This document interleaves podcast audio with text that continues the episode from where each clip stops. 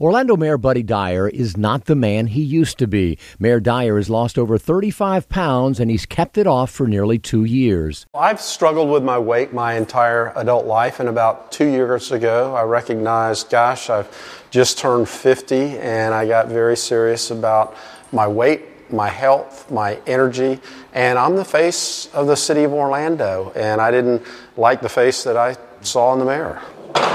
The mayor works out several times a week with a trainer and on his own in the basement gym at City Hall.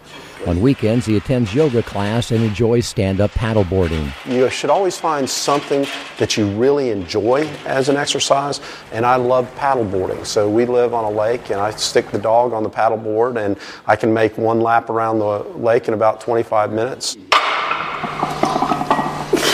While exercise is important, the mayor's biggest challenge is navigating the menu choices at endless business lunches and dinners. Diet, I would say, in the equation is at least 80% of it. Um, you can do all the physical activity you want, and if you don't control your diet, especially when you get to be my age where your metabolism slows down a little bit, you're not going to be successful. The mayor says he's fallen in love with salads and now eats six small meals a day. I f- have so much more energy. I feel healthy. One of the nice things is I get people that come up to me every day and say that since I lost weight, it's inspired them to do the same thing. They kind of say, well, if you can do it, anybody can do it.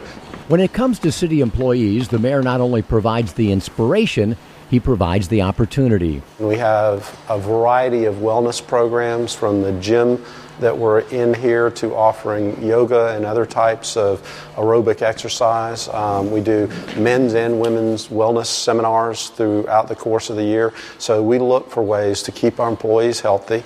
Uh, we were recognized by the OBJ as one of Orlando's healthiest workplaces. We're very proud of that. Mayor Buddy Dyer leading by example and proving that good health is good business.